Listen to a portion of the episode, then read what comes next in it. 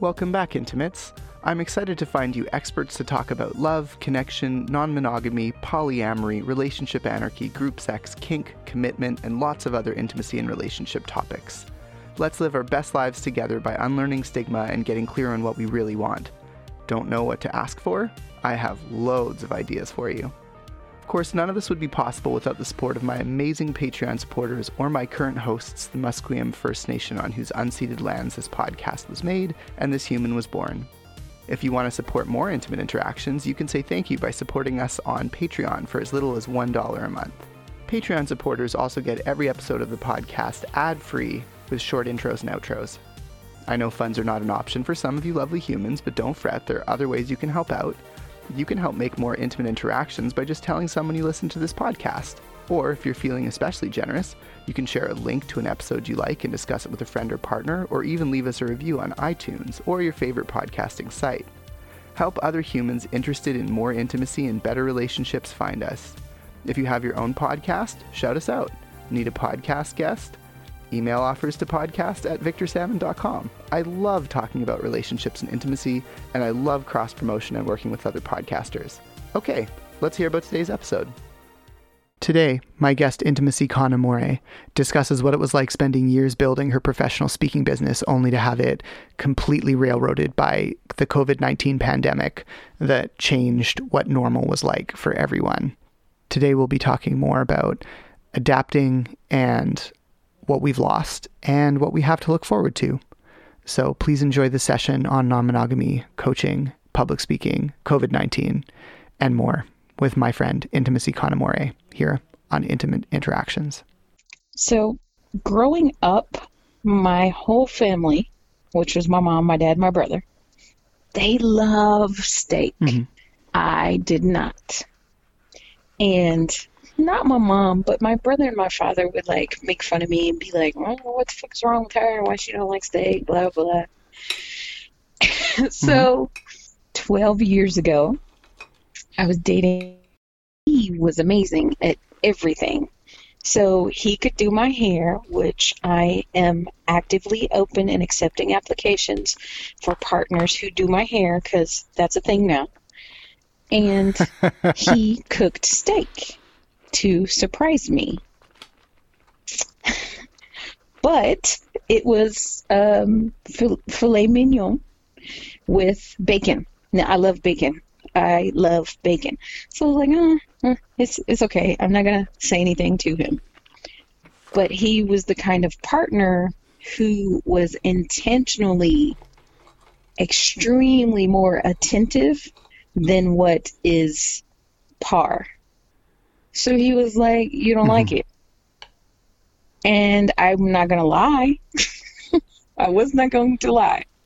There's a difference between being mm-hmm. quiet and then there's a difference between blatantly lying when someone asks you the truth. And I was like, I don't like it, but the bacon's great and the broccoli is wonderful and the rice is delicious. And he was like, What's wrong with it? And I was like, nothing. This is the best, most flavorful steak I've ever eaten in my life. I love the flavor. I just don't like steak. And he was like, what? And I was like, yeah, I don't. But it, it really is the best steak I've ever eaten. And he was like, but if you don't like it, why are you eating it? And I was like, because you cooked it for me. You made it out of love. Like, I'm eating a plate of love. Like, you know, I'm going to eat it. I'm not an ungrateful person. And he was like, if you had just told me you don't eat steak, I, I would have gone in the kitchen and cooked something else for you really quickly. And I'm like, it wasn't necessary. It's fine. Steak isn't going to kill me. Fast forward a few years later, I found out I'm actually allergic to beef. And so my body ah. has been telling me my whole life not to eat beef, but it wasn't like just super clear until I took meat out of my diet to specifically like try to figure out if some things that were happening were food related, right? So like you mm-hmm. you take everything away and you start reintroducing one thing at a time to see how your body responds or you take one thing away and see if there's a response. So when I reintroduced beef, oh my god, it was very clear. It is not good for my digestive system. My digestive system does not like beef at all. My mouth is a lying bitch. And my mouth is like, oh yeah, it's it's lovely. Yeah, it tastes great, but it does not feel good. so sometimes I'll chew steak up for the fun of the flavor and then spit it out. Because it is tasty. It does taste hella good. It just it's not good for my body. So yeah, that's Yeah, that's totally fair. And sometimes I do. I didn't know how to cook steak before that, but he taught me how. So I can make a mean steak for someone I love. And those who have had my steak love it. But they're like, You don't eat steak? And I'm like, Nah. They're like, Well, how do you know how to cook it? I'm like, Well, I've eaten it. I know what a good steak tastes like. And then I had someone teach me, like I can I can make good food and not necessarily have to have it on my plate at the same time. So hmm yeah. I love steak. It just doesn't love me. I totally empathize with those elimination diets. I'm currently semi perpetually on a low FODMAP diet where I've eliminated most foods. And the few times I've tried to reintroduce foods, I've gotten really sick with a small amount of food. Like I'm talking, I had three blackberries two days in a row and was ruthlessly sick the next day. So it was like the first day of three oh blackberries didn't make me ruthlessly sick. I just felt heavy and kind of gross. The second day of three blackberries, oh, that wasn't a good idea. The third day, I started getting headaches, responded to it really badly, and I was like, yep, I'm just never going to be able to reintroduce this family of foods. That's just it. As a person in the Pacific Northwest who grew up with blackberries and you know blueberries and raspberries to be told I can no longer really eat those foods in any amounts like I can have like one blueberry or one raspberry when someone has stuff and it won't make me sick and I'm okay with that but it's um the blackberries were a hard loss cuz I can't really even eat one without it contributing to a to the le- lesser health of my body Woof. I feel you. I do. And I love blueberries and I'm allergic to them. Hmm So, talking about things that we both love and that we have lost, why don't we transition to talking a little more about being sex educators and standing up in front of people and saying, you know, dirty words and telling people they're not actually dirty words and helping people have more fun and pleasure and intimacy in their lives? Tell me more about that. What's that journey been like for you, becoming this awesome presenter who had tons of gigs booked? So that journey started as I just wanted to know myself. Like literally, I was like, I don't, I don't know myself, and like I could pinpoint. You know, I, I've always been non-monogamous. Like I've never been Mhm. monogamous. Like I'm just not designed to be monogamous. And then all of the toxic and not healthy relationship things that people have tied to monogamy just is like ugh, I, I don't want any parts of it. But i mm-hmm. know i'm fortunate. I know some people who have been in very healthy monogamous marriages or long-term monogamous partnerships. And so I'm not saying that everyone who's monogamous is in a toxic relationship. I'm just Sure. saying that a lot of monogamous relationships could use some relationship education. That's just uh-huh. that's the mildest way I can say it because I don't want to shame anyone, but I'm also not going to partake in any monogamous relationships at all because it's just not who I am. It's not how I was designed. It's not meant for Yeah. me. So Yeah. I had some anchor relationships and or nesting relationships that appeared to some as monogamous relationships when they were not.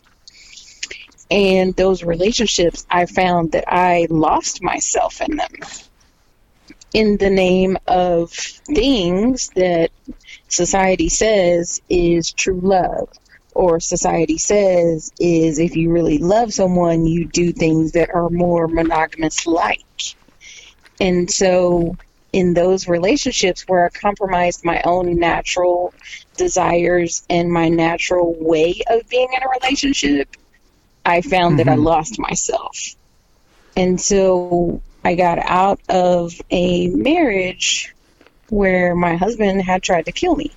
It's the only time I've ever been married. And Jeez. I was like, I don't even know who the fuck I am.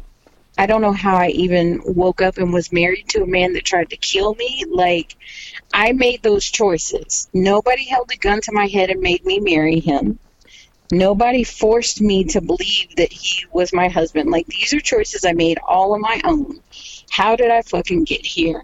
And how do I make sure that I don't lay in another bed with a wolf in sheep's clothing ever again unless that's the kinky fetish play that I consented to? Right. So that journey led me to some. I decided that I needed to be celibate for six months, like absolutely no sex with other people. So there was a lot of self exploration, and I grew up in a sex positive household that was sex positive specifically to make sure that the children in this house were educated and wouldn't be sexually abused for not knowing what sexual abuse was. So mm. we hmm. were encouraged to masturbate privately, you know. Yeah. And so I've been masturbating since I was 11 and I thought I knew my body very well. Keyword thought. So then I took some courses and learned about um, oming with myself and oming with partners, um, which at the time I was still doing my celibacy, so I didn't do partnered oming. And then when my six months, self imposed six month restriction was up, I started dating. And this new guy, who I'm still dating now, just gave me a little peck. Like literally. It was just a little, like, three second peck. No tongue. His mouth was closed. He wasn't like fondling me anywhere else on my body and I fucking orgasmed.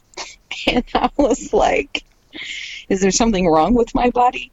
How can one little three second peck on the back of my neck be the catalyst to an orgasm like that? Because my body doesn't orgasm that quick mm-hmm. ever before. and so I was like, what's wrong with me? Like, I must be broken, right? My body is broken. No, my body's not broken. My body was just telling me, hey, that's that spot. Maybe you should protect that spot. so it led me into exploring like books and any sort of intellectual information I could find on pleasure and sexual health. And also on the flip side, like I was getting counseling because I was like, I feel like in my marriage that he groomed me into the abuse because it didn't Oof. start that way. And so I wanted to figure out how to see those red flags earlier rather than when you're being beaten and suffocated to death. Like that's that's not the ideal time to see the signs, right? Like it's a little too late. Mm-hmm. um, yeah. So through that, at the same time, I would use personal time masturbating as my reward for doing all of this mental work and education and paying for courses and paying for events and like I've had tons of wonderful vulnerable experiences where there's groups of 10 people, 5 people, 20 people, rooms of 40 people. Like I learned um, about like yoga for getting in tune with your own body and learning to listen to the tip of your fingertip. What is my fingertip telling me? Today, my fingertips are telling me that we're not having a bad arthritic day because my arthritis pain usually mm-hmm. shows up in my hands. So we're having a good day. My hands are not hurting today, and I didn't have to take pain meds. but like just the realization of learning to listen to every part of your body, including the messages that your body sends you. Your body is talking to you. Your body tells you when you're not in, in a safe environment. Your body tells you when maybe the environment's Right. not unsafe, but you're just not happy there. Maybe the environment's not necessarily an unhappy environment, but you're just kind of bored. Well, then leave. You don't have to stay out of quote unquote niceness. And I had to mm. learn that this whole concept of being nice and not hurting someone else's feelings can sometimes be self damaging because now you're betraying your own boundaries, your own consent. And then when you go home and you have this guilty feeling, like you have to figure out did I cause this for myself or did someone else cause this? And then if you're the reason that you caused it, how do I not do that to myself anymore? I need to learn how to not betray myself in the name of sparing someone else's feelings or doing what society says is nice or proper. Like, no, Mhm. if I don't want fucking pizza, I'm just going to be nice and say, no, thank you. I don't want pizza, but I appreciate it. I'm going to go home and have an apple. Like, you know, whatever. So then I was like realizing in these events that other people didn't have a sex positive household. They didn't have parents or guardians or uncles and aunties or even educators because I was that girl in high school passing out condoms that could call her parents and be like, hey, my friend Corey needs condoms. He's a hoe and he doesn't want to make babies. And my mom or my dad would show up with a box of 36 condoms to give to Corey. Awesome. So it was like it was like a realization that like if I have this information and all of these adult people don't have this information and half of the information I have was the information I had as a child about sexual health and that sex is for your pleasure. I Mhm. need to help other people have this information. And that's that's Mm-hmm. where it started. Why don't you tell me what the year before COVID was like for you as a sex coach and a so speaker? hella fun is not a word, but I'm saying it as one word. It was hella fun. People come and and they take seriously the information you offer them and then they come back and give you feedback about Mhm. how it changed their life for the better because they went and applied it to their sexual health or their boundaries or their consent. Even like, you know, boundaries and consent is important not just in your sex life, but at home with kids or at home with family or at work with coworkers. Like, boundaries and consent is something that should be at the forefront of our minds. And Mhm. so last year was meeting you at like summer camp and then like getting to spend like downtime in the evening when we weren't cramming our brains full of like educational stuff and like Mhm. learning about our bodies for fun when that wasn't class time. I just feel like super blessed. And this last year before COVID, when I was at a conference, I purposely made time to be aware of connections at conferences and camps that felt like they were meant to be connections that I'm supposed to keep. And you were one of those. And so Aw. before last year, I always felt like I missed out because I wasn't paying attention to that because I was so focused on the education aspect of why I was at whatever event I was at. And I was so focused Mhm. on just presenting. And at some point, I, you know, I had to do some soul searching. Like, I was sort of feeling some burnout. And I was like, it's important Mhm. that I keep doing this. So why am I feeling burnt out? And then I was like, it's because I'm meeting these awesome people, but I'm not getting to continue those connections after the event. And so it was like Mhm. last year was about being able to balance presenting, also learning, and being a social person who's meeting these other amazing presenters and or attendees and listening to the connections that seemed like they should last for more than just that week. And Yeah.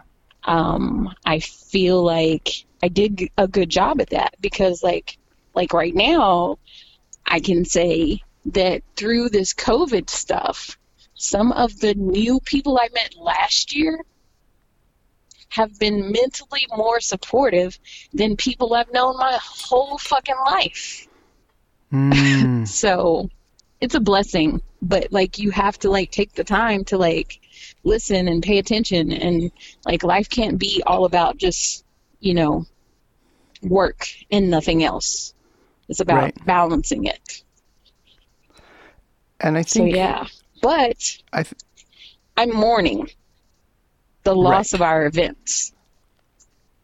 say more well, about that. this 2020, I had worked very hard and had a very hectic schedule where I was going to have two to three events per month. And 2020 was the year of me having a resume that was worthy of asking for payment for my time, where Mm. 2019, 2018, 2017, 2016 was me being a baby and I was a new presenter and I didn't have experience. And so just the opportunity itself felt like payment to me. I didn't ask for Mhm. like payment. Um, and I Mhm. didn't like push the envelope on like being able to also vend at these events Mm. and all of my vending canceled for 2020 like Right. i can't i can't even really really i hadn't i've intentionally not added up how much money i lost this year because i know the number is just gonna be depressing like nah we're just mm-mm. Mhm. I know ballpark what it was per month. We'll just leave it at that. I'm not actually gonna like add it up, but it was like it's not about the money either. But it was exciting that I've been doing this work, and I've been building a resume, and I've been building clients, Mhm. and now the ball was about to like really be rolling, like a nice. And I had learned to be able to manage going to a conference for four days and then coming back home to real life to being a mom and managing my poly relationships that are local and that are long distance. Like, it's been a real learning curve the last four years to change my life. Mhm. And now we're all having to change our life yeah. and not you know be our natural social selves and and be creative i will say marco polo is a godsend like totally. if it wasn't for marco polo i might have lost my mind already so how has it been for you Um, Marco Polo's helped. A lot of messengers have helped. Video calls have helped. As I said last session, hot baths have helped. Um, I have a chinchilla, so pets help. Um, sun tanning. I'm very fortunate it was the summer because going and like moisturizing my skin and then just like sitting out in the sun and just like baking for a little bit for like maybe 15 20 minutes. Not so long that i like actually get burnt or anything but just you know long enough to put some like just a little dusting of like melanin into my skin. It's just important for my mental wellness. But uh, all those things sort of help give me touch needs and they help give me support. So yeah that's definitely helped a lot trying not to lose my mind at home. I've been trying to build my web business you know just doing websites and stuff but that's uh not doing as well because people don't have as much money to spend in the pandemic. So it's like i've just been trying to like stay calm stay as sanitary as possible when i go out and just like yeah i think everyone's kind of in that boat at first at least of like i'm just trying not to lose my shit and then at some point that diverges and changes as like people get Yeah. partners or families who have it and like it's only going to keep going over time right so until we get to a vaccine or something which is not looking like anytime soon um, this is we gotta all be careful because it's just one of those Right. things and uh, yeah i mean obviously i'm not doing any speaking either like it's the same same sort of story i also had an accountability process come up for um, emotional abuse in my last relationship. Just like during conflict and especially towards the end of that relationship there were you know behaviors i'm not proud of. So I'm just um, working through that, and I obviously shouldn't say much about it, but suffice it to say, I'm working through trying to take more accountability for behaviors of mine that I, you know, don't agree with that are not in line with my values. Um, so I wasn't doing any speaking anyways, but uh, yeah, it's a really weird time for me. Like dealing with an accountability process in any position, whether you're mediating, whether you're you know, like any position is going to be some degree of stressful. Obviously, we should center survivors, and they're the ones who have it hardest. But uh, any kind of conflict or mediation like that, it's going to be stressful. Add to that that I'm being, you know, sued as the director of Metro Vancouver Kink for defamation, as has been ongoing for years. Um, and then you add to that, you know, the pandemic, and you add to that, you know, getting laid off from my job due to COVID. Like, it all adds up to being a lot. So I'm just I'm just trying to keep my head down and just like be like, cool. Try not to panic. Take a hot bath. Scream into a pillow if you need to. But like at the end of the day, wash your hands. right. And don't forget your mask. Of course, I have spare masks in my car. I have, um, so I'm one of those weird people that likes being cute all the time. So I have vanity masks that I literally ordered from China in March, and they got here um, in like late April, early May and I got ones that have like smiles on them, and I got ones that have like vampire fangs. I got one that has a pig nose, and it just like depends on how I'm feeling on a given day. I'll just put on a mask that like feels a little bit more expressive. Um, and you know, you you get one of two things: you either get the people staring at you, or you get the people that like smirk, and and then you get all the people that do like the double or triple take because they like can't believe you have a giant like you know, um, black and white like pig's nose on your face. But I mean, they're more common now. They were very uncommon when I first got them in April. Like people weren't even fully adopting masks yet, let alone vanity masks. But I'm very fortunate to live in um, Richmond, BC. Um, and the mask adoption here has been excellent. We have some of the lowest numbers in the lower mainland for COVID. Um, obviously, we're hitting the second spike now, so things are back on their way up. We're at a record high in the province. Like we're we're struggling, but uh, it could be so much worse. And you can't run from it forever in a sense, you know, like you can minimize the damage it does, but like it's one of those things where like we're in this weird state of flux where we got to change the way we we operate and the only silver lining is the changes we're making now will hugely improve our ability to quickly respond to infectious disease in future, meaning as much as it is terrifying and anxiety inducing mm-hmm. and difficult for so many folks. Like flu season used to kill people's parents. Um, and I honestly think with these changes that we're rolling out, we're going to see a way fewer flu related deaths in future. So I'm trying to see a silver lining. I'm trying to be positive, and thanks to my mental health meds, I'm able to, you know, not panic and see things a little more hopefully.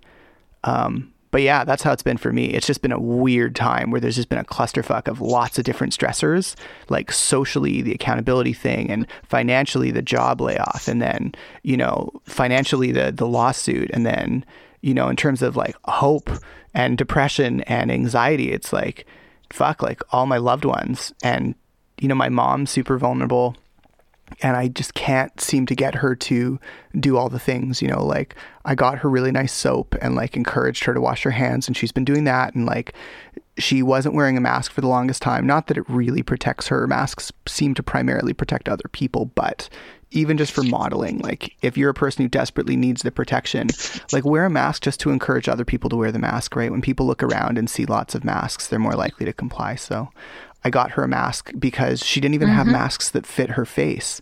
You know, being a, a little old Indian woman, you know, my lovely Tamil mom, she didn't fit most of the masks out there that um, people had gifted her. They'd give, given her all these blue, you know, dental shapeable masks. They did not fit on her face with how small her nose is. So, um, yeah. Mm-hmm. So we had to, um, I managed to get her a couple of my vanity masks that were a little size, were a size smaller and they fit her much better. They're a little too small on me, but they still work. Um, but they fit her perfectly. So I've been doing grocery runs for her and trying to be supportive and like doing my best to like minimize her exposure. But it's like it comes back to that mm-hmm. protocol fatigue. At the end of the day, she lives like a 40 minute drive away from me and driving all the way out there to do her groceries you know, and do an extra, you know, hour and a half of shopping and then carry them up up her building. I mean, she's she's older and like she can't shop for as much at once. And I've literally had whole evenings where like my whole job that evening is like I drive out there, I you know, I go shopping, I get her all the things that she needs, carry them all up to her place and it's like two, three trips and they finally get there and then I I help her put them away and it's sort of like I know I'm exposing her. Like even when I wash my hands, it's like it's weird. I just I don't know how to feel about it because it's like I should be leaving them at the door, but she just doesn't get to see anyone, and I'm like anxious about her lack of friends. To be perfectly truthful, I she's never had a super strong social network in my opinion, and I worry about her immensely. And it's like I just want her to be well, and I want her to have what she needs, but like she wants to go outside, and it's only summer for another you know two weeks at most, and then we're into October. My goodness, time flies. So I'm just I'm trying to keep I'm trying to keep like a lid on it as it were, but like give myself space to grieve, give myself space to scream, mm-hmm. give myself space, you know, to be angry at the world for the trash fire that is all these, you know, you you know better than than I'm sure most people, like the trash fire that is, you know, white folks talking about how non-racist mm-hmm. they are. Um and I mm-hmm. just you know, like I've been racist in the past. I can own that. I can own that, you know, I've been called in by indigenous folks and black folks and like anti blackness and anti indigeneity are fucking threads through our society. And like, it's not about being a perfect person. It's about owning the shit you do wrong and getting better and hoping that the relationships that you've damaged by not, by, you know, being human, by just being a product of your society, that those relationships are fixable rather than going to this really fucking defensive place of being like, you know, you don't you want to pretend that you're perfect. So it's just like I don't know. I'm just frustrated at the world, trying to give myself space to have my feels. To, to, long story short, trying to give myself space to have my feels, trying to do all the self care I need to do, and trying to just get through the day. That's that's how it's been for me. Yeah, I'm I'm at um, if I wake up and the best I can do is minimize harm to myself or others, I've done great. That's all I need to do today. That's it. That's the goal for every day. Minimize harm. Be nice yes. to myself. Yeah. That's a good day. So talking about all these things that we've sort of lost, I want to go back to the things we had because I want to be I want to practice gratitude and be really grateful for those things that we did have. Um, being able to go to Sex Geek summer camp with you was a gift, and I remember being so frustrated when you liked all the content on my social media feed and you took the number one spot for most social media posts. I was like, why isn't NBC so much cleverer than me? Why didn't I just do that? That's so smart. I like put all this energy into making social media content and was like diligent. I was posting all the time. And I was, you know, I'm Canadian. My my phone plan was like weird roaming stuff. So I was like I had to try and get on Wi-Fi and the Wi-Fi was super spotty and like I had the system down for like the types of social media posts that I could actually make with my phone because I couldn't do picture posts mm-hmm. even though they get more follows. And I remember being like, "Oh, intimacy is really helping with my numbers by like liking all my posts." And then at a certain point, um, I realized that it was the same number of points to like like a post as it was to make a post, and I was like, "Ah, dang!" Right. Got done fucked up. I just remember when you when you clinched first. I remember being like, "Yeah, there's a smart person that I should spend more time so, around." So, one, let me extend my apologies for stealing first place from you.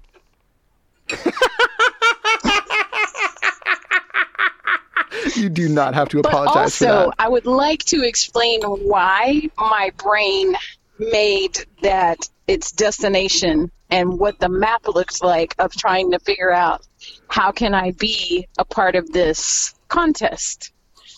So I was a mm-hmm. volunteer at camp, which means I not only was I at camp as an attendee, but I also mm-hmm. was working the camp so I had to juggle being a student and being a volunteer and then being a guest on I think like two or three of the presentations from other presenters. Okay, I can do this. So I can't have my phone with me all the time because I'm like, I, I, take my jobs seriously. But I want to be in the Twitter contest, and sh- I'm not even fucking good at Twitter. I love Twitter, but I wish I was better at it. How am I going to do this?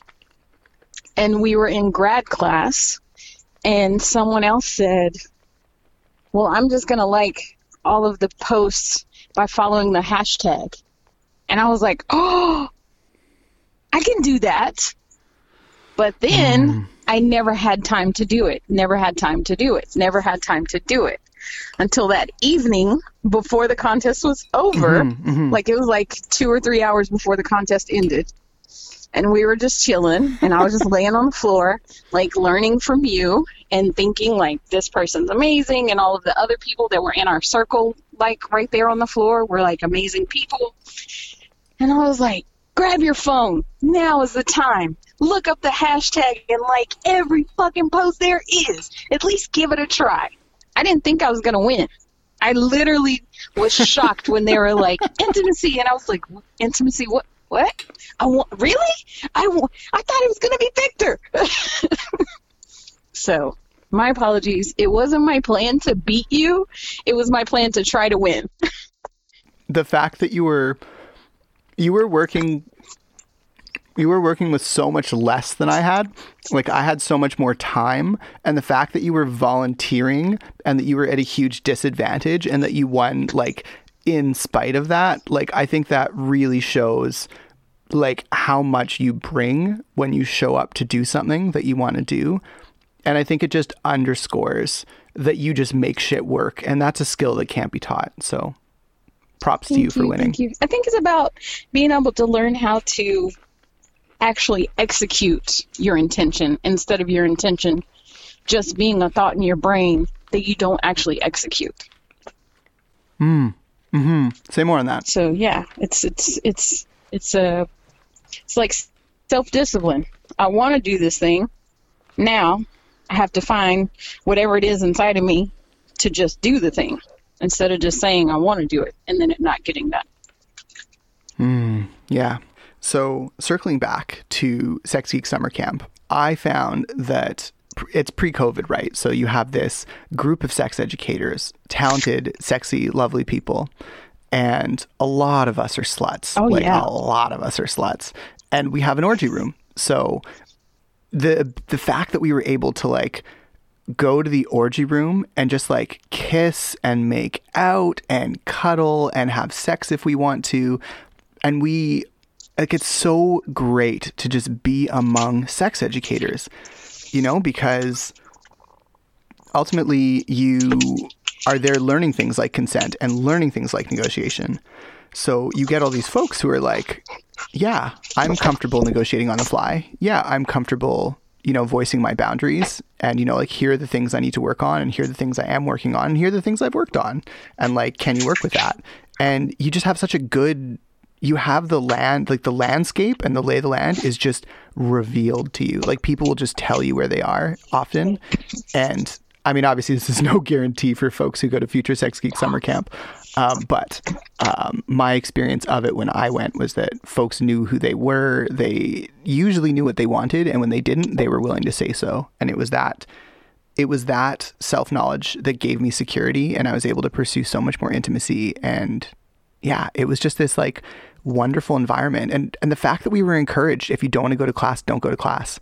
Like the fact that Reid was just like, I encourage you to skip. I encourage you to go to the pool and you know do some skinny dipping if you're just like, this is not for me. The self care, like Reid is awesome. Like how Reid makes it easy for people and empowers you to listen to your self care Mhm. is a gift. Yeah, it really is. This is going to sound so strange. When I was blessed to learn from you and the exhibit that you allowed me and others to witness oh, regarding penises, Yes, you can talk about this. It's the totally fine. opportunity to learn from you in our leisure time in the orgy room about how to pleasure a penis and different parts of the penis and where to touch the penis and how to touch the penis and even how to have that ongoing consent conversation with a penis owner about does this feel good? Do you want more of this? Do you want this faster or slower or rougher? So I took all of those things that I learned and brought them forward to my current lovers who have penises. And my hand game is a is a life changer now. They're like, wow. Like when you put your hand on me, it feels like your mouth. And I'm like, really? Aww. well, thank you. Because I would much rather put my hands on you than my mouth. Because, like, just for me, I just don't really care for penises in my mouth. I just don't. Um, and I'm not knocking it. It's just it just ain't my thing. But I know what my things are. I like penises Mhm. in my hands. It's a thing. Mhm. It's always been a thing. But I never really knew what to do with it in my hand. But I Mhm. always like my hand to be on the penis. Well, now I have a whole repertoire of things that I can do to your penis just with my hands. So thank you very much. You're so incredibly welcome. I'm so happy to hear that that was the case for you. That you learned so much. Like I'm that's that's really wonderful to hear and I'm happy it's made a difference. Personally, I don't actually really enjoy having my penis in people's mouths very much. Um, I know it's weird. A lot of people are like, "What are you talking about?" And I'm like, "I don't know. It's just not really my thing. I think I'm just really sensitive and like." And then of course you get like the avalanche of people being like, "You just haven't been stimulated by the right person," and it's like, just let people know their own bodies and do their own thing. Like, yeah, I, if I were interested enough in it, I would probably go out and find lots of mouths that want to try lots of different things, and it's a thing I could do.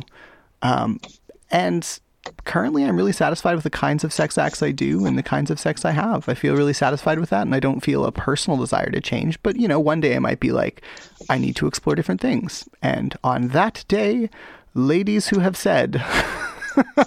you know that I just haven't been, you know, sucked off by the right person. I will contact you then, but until that time, I am very happy with what I have. So, Yeah, and I think I think that that's something that is not taught enough is just trust people when they tell you about their body. Like Mm. don't yeah. argue with them, don't try to coerce them. Just trust Mhm. them. Well, this has been wonderful and lovely and It has. I don't want to stop, but I need to cut it short and deal with my family. Yes. Yeah. That's 100% okay. So, how was it, Intimates? Did you love something you heard, or maybe you're upset by something I said? Leave your comments on facebook.com slash intimate interactions, or you can go to patreon.com slash Victor Salmon, where you can find our Discord server. All of these communities are available on intimatepodcast.com, and I genuinely look forward to speaking with you soon. If you liked it, please consider helping us pay for show costs over at Patreon for as little as $1 per month. It's incredibly helpful. It's just a dollar a month. If you can afford it, we would hugely appreciate having your support.